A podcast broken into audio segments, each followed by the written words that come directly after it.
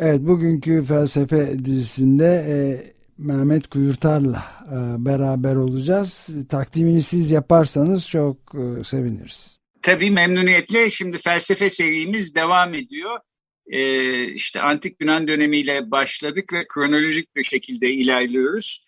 Ee, Orta Çağ'a doğru ne şekilde ilerlendiğinden bahsettik. Geçen hafta Orta Çağ felsefesinin sorunlarını bahsettik. Bugün de Orta Çağ felsefesinde e, İslam düşüncesi ve İslam düşünürlerinden e, söz etmek istiyoruz. Konuğumuz Ege Üniversitesi Felsefe Bölümünden e, Bölüm Başkanı Doçent Doktor Mehmet Kuyurtar. E, hoş geldiniz Mehmet Bey öncelikle. Hoş bulduk. Teşekkür ederim. Hoş geldiniz. Merhaba, hoş geldiniz. Hoş bulduk. Çok sağ olun davet ettiğiniz için. Çok teşekkür ederim. Ee, biz teşekkür ederiz. Bugün konuşacağımız konular tam e, Mehmet Kuyurtar Hoca'nın konuları. Kendisi lisans, yüksek lisans ve doktorasını Ege Üniversitesi'nde yaptıktan sonra Ege Üniversitesi Felsefe Bölümünde çalışmaya devam ediyor. Doktora tezi de Orta Çağ İslam düşüncesinde hoşgörü üzerine zaten. Şimdi e, biz belki biraz daha genel bir çerçevede Orta Çağ'da İslam düşüncesi nasıl temsil edildi, e, ne gibi katkılar sundu bundan konuşalım istiyoruz. E, Orta Çağ felsefesi dediğimiz zaman neredeyse bin yıllık çok uzun bir süreden e, söz ediyoruz. Bu süre içinde o çağa e, özgü bir takım problemlerin de öne çıktığını görüyoruz. İşte metafizik, e, din felsefesi, ilahiyat filan e, gibi sorunlar özellikle e, insanların kafasını kurcalıyor. Bunun da çok e, makul bir nedeni var gibime geliyor. E, Roma İmparatorluğu resmen Hristiyanlığı benimsiyor. İşte bin yılın başlarında ardından 7. yüzyılda İslam doğuyor. Dolayısıyla bu orta çağın içinde hem İslam hem Hristiyanlık e, önemli düşünce merkezleri ve kaynakları da aslında felsefeciler için.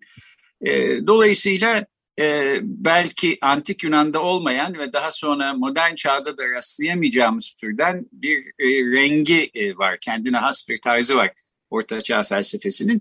Bunun içinde İslam düşüncesinin ortaya çıkmasıyla birlikte e, hem de yani İslam düşüncesi için aslında altın çağ falan diye addedilen bir zaman e, orta çağ. Neler olmuş e, hem coğrafyanın genişlediğini görüyoruz. Yani işte Ege kıyılarından e, Avrupa'ya doğru genişliyordu derken Orta Asya'ya kadar genişlediğini görüyoruz İslam felsefecileriyle birlikte. Fakat İslam düşünürlerinin nasıl e, özgün katkıları olmuş, felsefeyi ne şekilde değiştirmişler, Ortaçağ felsefesini e, ne şekilde şekillendirilmişler? Biraz buradan başlayabilir miyiz? E, aslında e, önce bir iki küçük e, e, ne diyelim düzeltme demeyeyim ama mesela bu Ortaçağ deyimini genellikle e, İslam dünyası için kullanılmasının uygun olmadığını iddia eden İslam felsefeci tarihçileri vardır. Yani öyle bir ara dönem olmadı onlar için. Tam tersine diyelim ki işte tam da e, Batı dünyası için bir tür orta çağ kavramı kullanılırken İslam dünyası bir başka hamle yapmak üzereydi. Yani bu başka bir, uzun bir tartışma ama biz oraya girmeyelim. Anladım. Ana hattı içerisinde Orta Çağ felsefesi denen e, dönemde felsefenin temel tartışma meselelerin üzerinden eğer gidecek olursak hakikaten e, Yunan felsefi mirasından etkilenmiş olan İslam düşünürlerinin epey epey ciddi bir biçimde felsefe yaptıklarını söyleyebiliriz. Yani aslında e, İslam felsefesi kavramını da biraz açmam gerekiyor. Nereye denk geliyor? Evet. E, yani Ortaçağ İslam dünyası içerisinde ortaya çıkmış olan kimisi İslam'ın bir din olarak İslam'ın kendine özgü problemlerini yansıtan teolojik tartışmalar var. Onun içerisinden çıkmış olan örneğin bir tasavvuf hareketi var ama esas bizim e, İslam dünyasında Yunan biçiminde, Yunan tarzında felsefe geleneği dediğimiz şeyin e, şöyle söyleyeyim, evrensel bir boyutu olduğunu söylemek doğrusu hiç de yanlış olmaz. Yani bu konuda e, birkaç örnek seçebilirim konuşmak için. Siz de istediğiniz zaman araya girebilirsiniz. Şimdi ne demek istiyorum? Yani e, evrensel felsefe tarihinin bir parçası olarak okunmakta bir e, mahsur olmadığı gibi tam tersine hak ettikleri yeri verebilmek için evrensel felsefe tarihinin bir parçası olarak okumak gerektiğini. Mesela ben benim için Farabi mesela bunun e, en iyi filo, e, örneklerinden biridir. E, şimdi şöyle bir şey, e, İslam dünyası içerisinde düşünce hareketleri e, mesela felsefi diyebileceğimiz düşünce hareketleri aslında başlangıçta böyle salt teorik meseleler olarak gündeme gelmez. Yani İslam bir din, aynı zamanda bir toplum e, formasyonu oluşturuyor. Yani kısacası dinle birlikte siyaset, neredeyse tarihsel olarak bu iç içe geçmişlik e, e, bunu bir mukadderat haline geliyor. Düşünce tarihi açısından da bir mukadderat haline geliyor. Aslında ilk teorik tartışmalar hasbi bir tartışma değil. Yani Tanrı mesela Hristiyan dünyasında Tanrı'nın tabiatı tartışılır. İsa'nın e, birli üçlük mevzu ya da üçlü birlik pardon meselesinin ne anlama geldiği kılı kırk yaran teolojik tartışmalar olur. Şimdi İslam dünyasında başlangıçta bu tür tartışmalar pek yok. Tartışma daha çok politik gerekçelerledir. Daha doğrusu politik e, olgunun bir ihtiyacı gereği olarak ortaya çıkıyor. Yani mesela örnek olsun diye söylüyorum. Peygamber öldükten sonra yerine kim geçecek ve niye geçecek? Şimdi bu başlı başına aslında politik bir meseledir. Ama bu politik mesele yani bu politik meselede tutum alışlar hep bir teorik arka plana ya da teolojik arka plana işaret eder. Bir de bakarsınız oradan yükselmiş bir soyutlama düzeyinde yeni bir tartışmanın kapısı aralanır. Buraya girmeyeyim şimdi. Yunan felsefesi bir şekilde İslam dünyasına giriyor. Bu giriş aslında henüz İslam ortaya çıkmadan yani bir din olarak İslam ortaya çıkmadan giriyor Yunan felsefesi. İşte az önce bahsettiğim gibi Hristiyanlar özellikle Doğu Hristiyanları halen İsa'nın tabiatı hakkında tartışmalarını yürütürken büyük ölçüde Yunan felsefesiyle birlikte bu tartışmaları yürütüyor. Yani teoloji tartışmaları Hristiyanlıkta hiçbir zaman felsefenin berisinde kalmış değil ya da felsefeden azade kalmış değil. Evet. Böyle gidiyor orada. Bizde ise yani bu tartışma Yunan tarzında felsefe geleneği aslında bir tür Yunan felsefi e, e, eserlerin özellikle akademiyanın kapanışından sonra bu taraf hareketleniyor Doğu dünyası tabii. Ondan sonra bir hareketlik başlıyor Yunan tarzında felsefe olarak ve bunun ilk örneği mesela Kindi kabul ediliyor. Ee, biraz yani e, Arap filozofu olarak ilk ad, adlandırılan Kindi aslında biraz pozisyonu tartışmalıdır. Yani e, temelde Yunan felsefi mirası üzerinden felsefe yapanların temel iddiası odur ki dinle felsefe arasında bir uyum vardır en azından. Bir uyum vardır.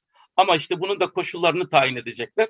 İşte diyecekler hakiki bir felsefeyle yani doğru bilimsel bir felsefeyle, bilimseli burada tırnak içerisinde kullanıyorum. Doğru tanımlanmış ya da doğru konulmuş bir din arasında bir uyum vardır ve filozofların büyük ölçüde çabaları bu uyumu göstermek üzeredir. Az önce dedim ilk Arap filozofu ya da e, Müslüman filozof Kindi olarak kabul edilir ama Kindi bir tür vahiden bağını koparmış değildir. Şimdi buradan geleceğim yeri tahmin edebilirsiniz. Yunan tarzında felsefe yapan filozoflar vahyin otoritesini vahiy olarak kabul etmezler. Öyle söyleyeyim. Daha doğrusu tıpkı Yunanlı öncelleri gibi tek otoriteleri vardır onlar için. Akıl.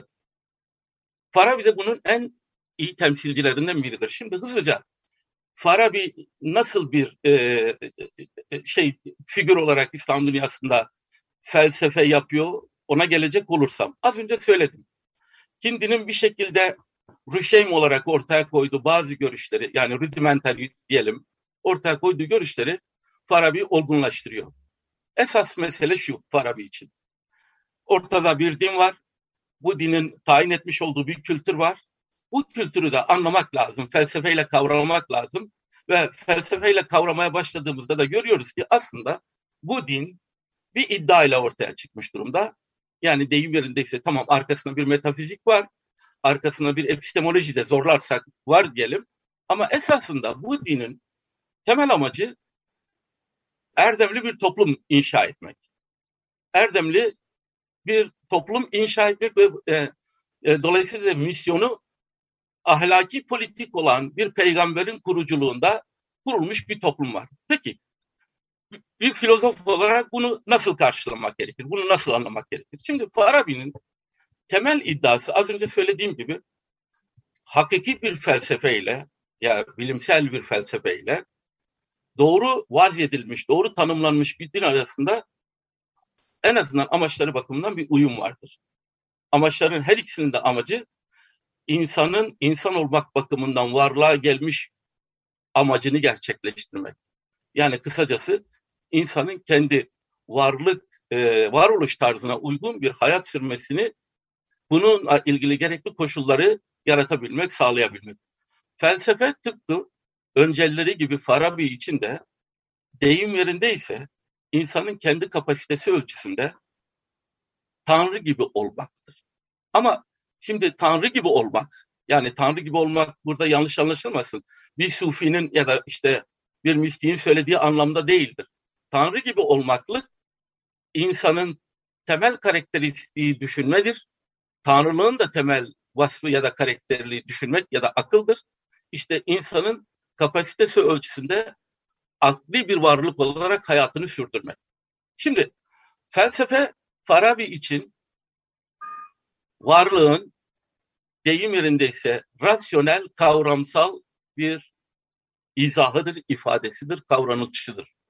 Fakat bu kavranılış ya da bu e, işte izah, bu bilinç, daha doğrusu belki budur ifade etmek gerekirse, bu bilinç herkeste eşit düzeyinde değildir.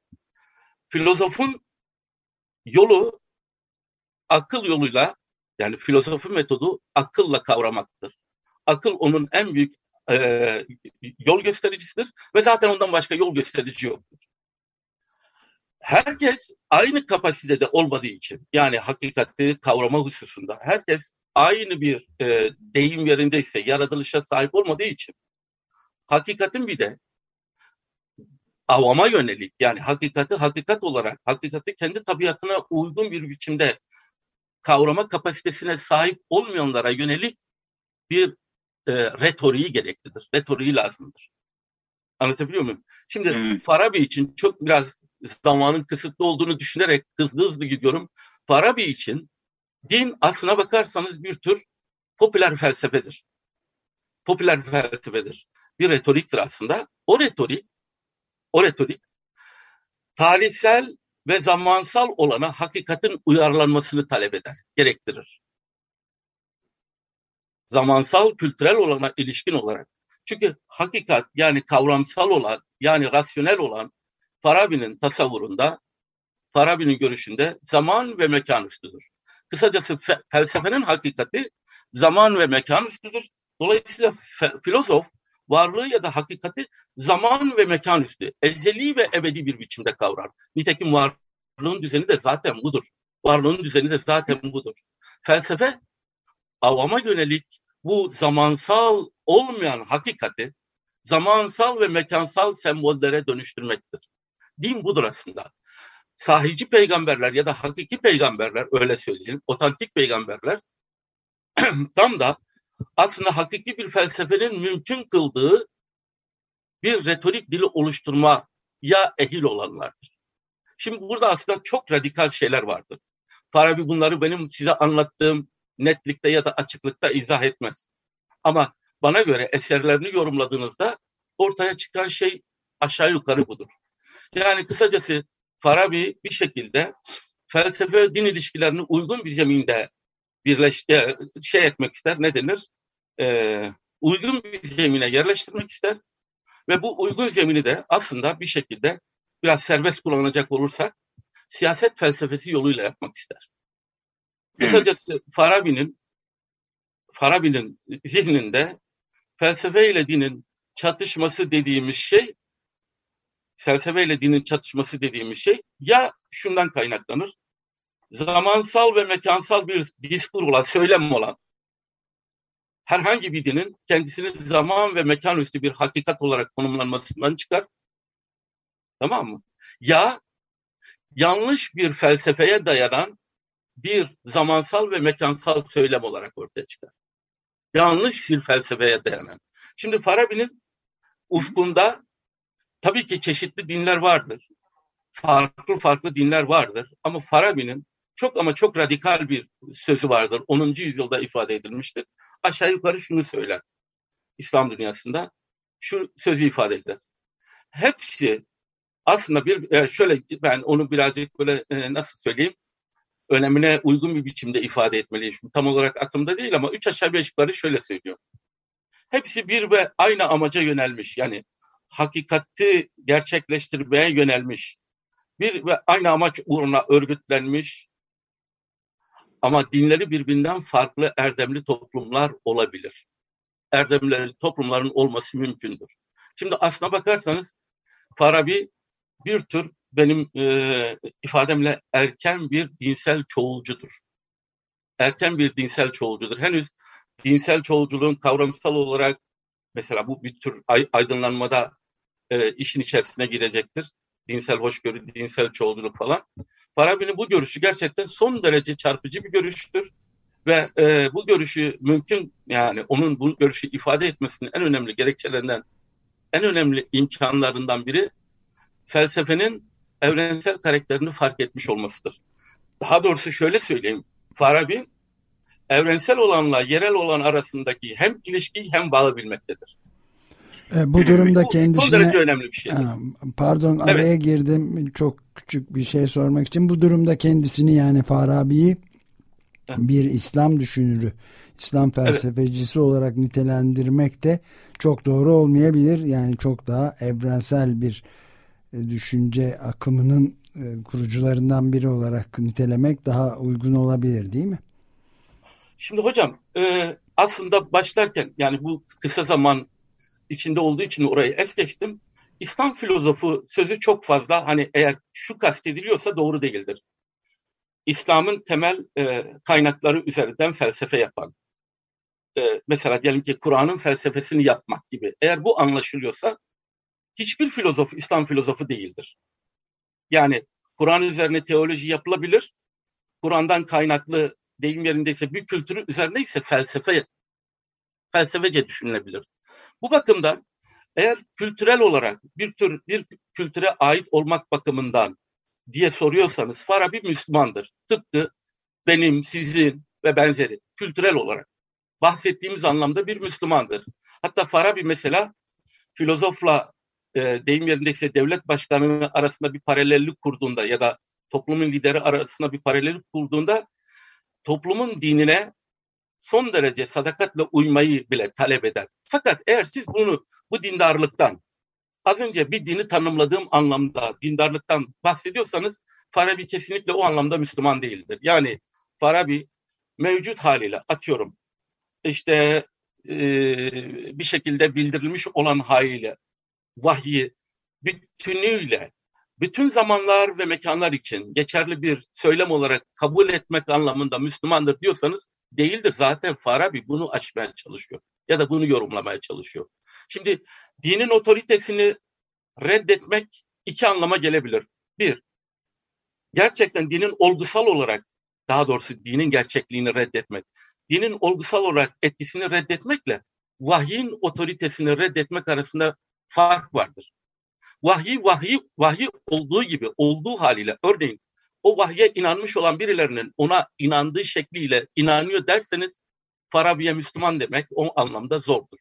Ama deyim yerindeyse o vahiy ile birlikte biçimlenmiş bir dünyada o kült yani o dünyada o dinden kaynaklanan çeşitli gelenekleri sürdürmek, çeşitli ibadetlerde bulunmak vesaire bütün bunları söylüyorsanız o anlamda Farabi'nin Müslüman bir filozof olduğu söylenebilir. Ama özü şuradadır, esası şuradadır.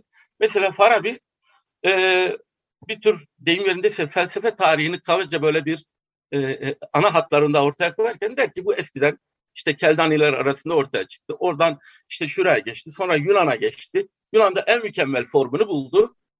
Ondan sonra tekrar bu topraklara geldi dediğinde felsefenin evrensel karakterinin farkındadır. Dolayısıyla evrensel olanla yerel olan arasında veya tarihi, zamansal, kültürel olan arasındaki farkı para bir e, bir şekilde deyim yöneticisi uygun bir potada birleştirmek e, ihtiyacını ve eğer zaten bunu başarabilirse de ya da bu başarılabilirse de felsefe ile din arasındaki e, muhtemel çatışma e, ihtimalini de zayıflayabileceğini düşünüyor Farabi. O yüzden e, hakikaten evrensel karakterli bir filozoftur. Öyle söyleyebilirim hocam. Evet bunu bu şekilde açıkladığınız çok iyi oldu. Teşekkür ederim.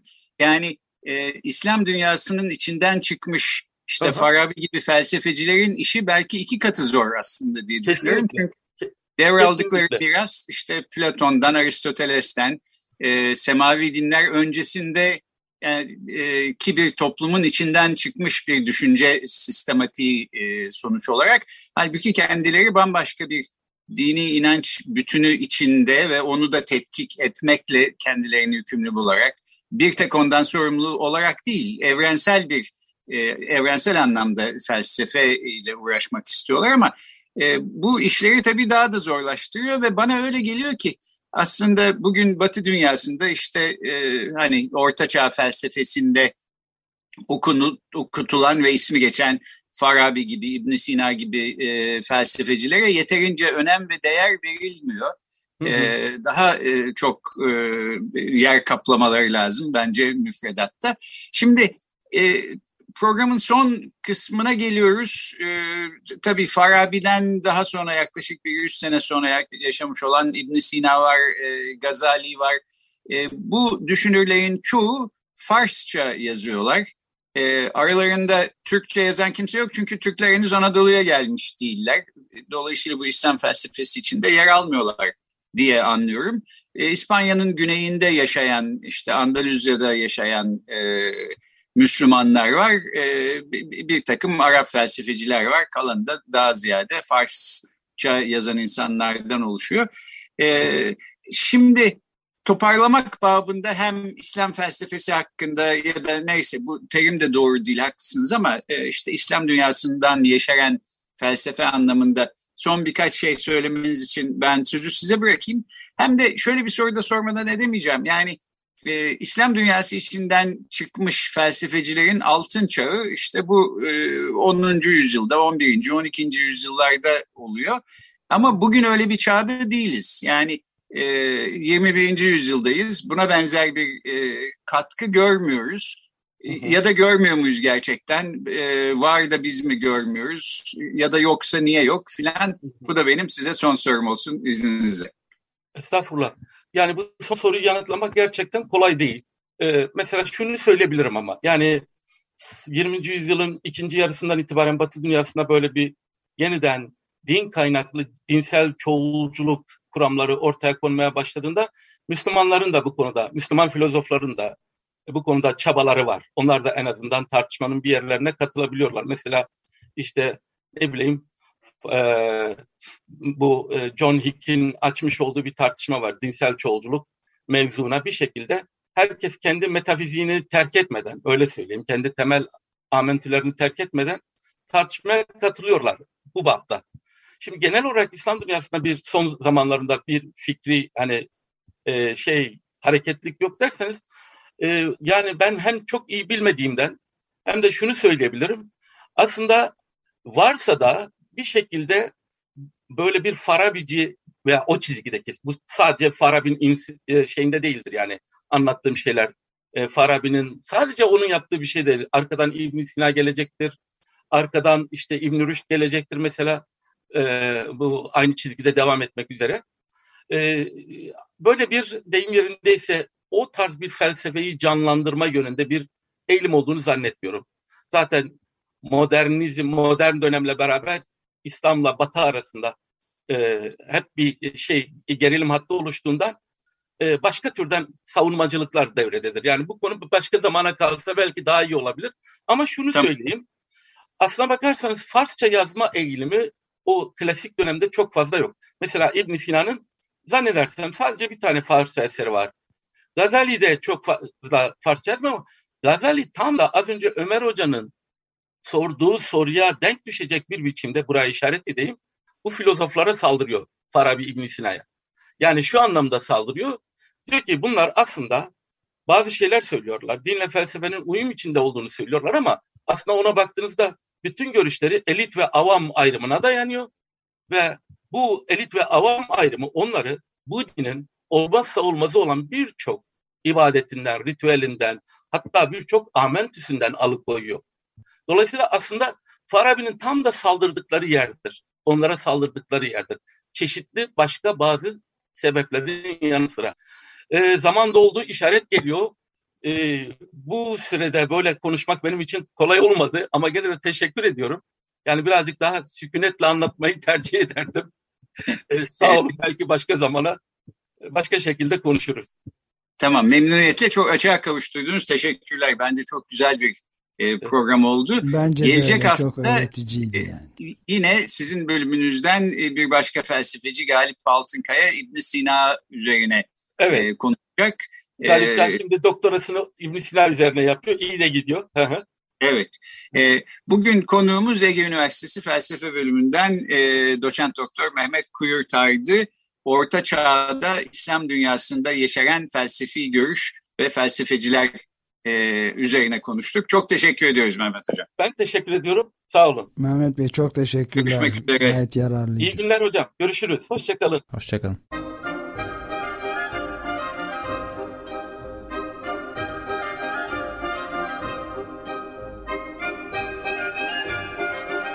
Açık Bilinç